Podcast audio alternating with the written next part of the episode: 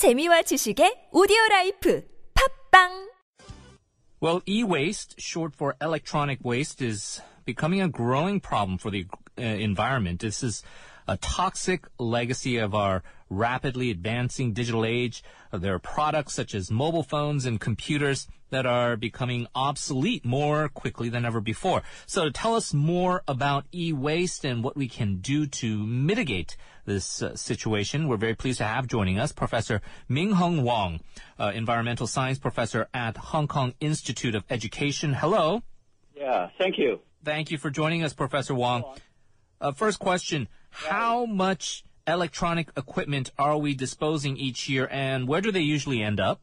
There are different calculations. The one I have with a recent publication from United Nations University, the um, back in 2014, there was about 4.2 million tons of electronic waste generated in the world. So it's a large amount. And the amount is increasing throughout the past few years. So it's going to be a time bomb. Hmm.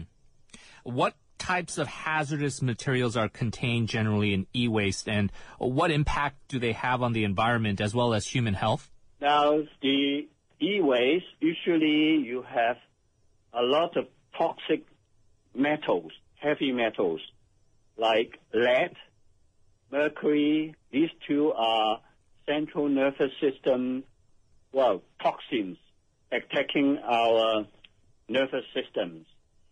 And then there are also other metals, uh, which are sort of less toxic, but they are also uh, contain a lot of organic contaminants.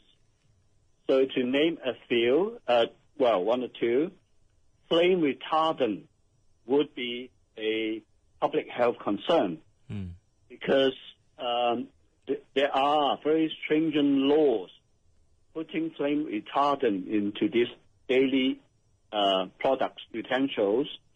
So when you have a fire, that will delay the burning process, process so people can escape more easily. Now, unfortunately, these flame retardants are endocrine disruptors. They will affect our endocrine systems, everything, development. Uh, they will give us birth defects and, and so on. And then um, now the e-waste, people will try to extract precious metals from the e-waste. Uh, silver, gold, and platinum. And afterwards, the best thing to do is to burn them. You burn them to reduce the volume of waste which needed disposal. They will become ashes. But open burning is a uh, is a public health concern because during the open burning process, the area will become a toxic transformer, turning some chemicals into even more toxic forms. And we don't have the capability to analyze some of these toxic chemicals. So it, it, it would be a very much a health hazard. Very scary stuff. Now, um, more than the developed world, is this an even bigger, even bigger problem for the developing world, which seemingly has become sort of a dumping ground for e-waste? Right. Very much so. These people in developed world, they try to try to dispose of all these uh, waste materials into less developed countries, taking advantage of less environmental uh, string, uh, well, less stringent environmental laws, cheaper lab- labors, and they they just dispose them like this, so they don't have any responsibility in their home country. So this is the problem. It certainly is. Do you believe the private sector is responsible for this problem by designing these products that are viewed as disposable? Uh, they have short lifespans rather than building products that are built to last? Uh, yes, I would think so. uh, when you design a product, now according to the EU direct directory, uh, there are certain toxic chemicals. Nowadays, we don't have, we, we, we cannot use them. But somehow this is a EU EU uh, regulation, so I think it, it should ex- expand to other countries.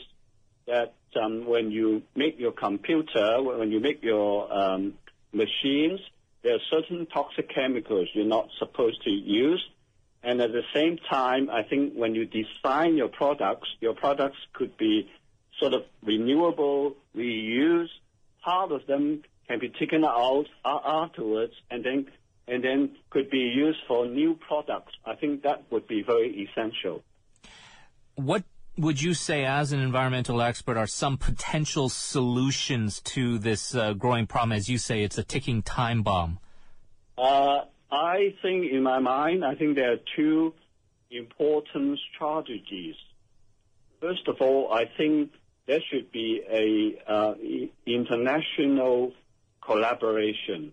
I think you should not dump your electronic waste into other countries, taking people's advantage because in the end, in the end, if you polluted certain countries, they are the countries which will produce uh, food items like tea, uh, fish, and so on. Mm. And then these food items will be eventually going back to right. your uh, more affluent countries.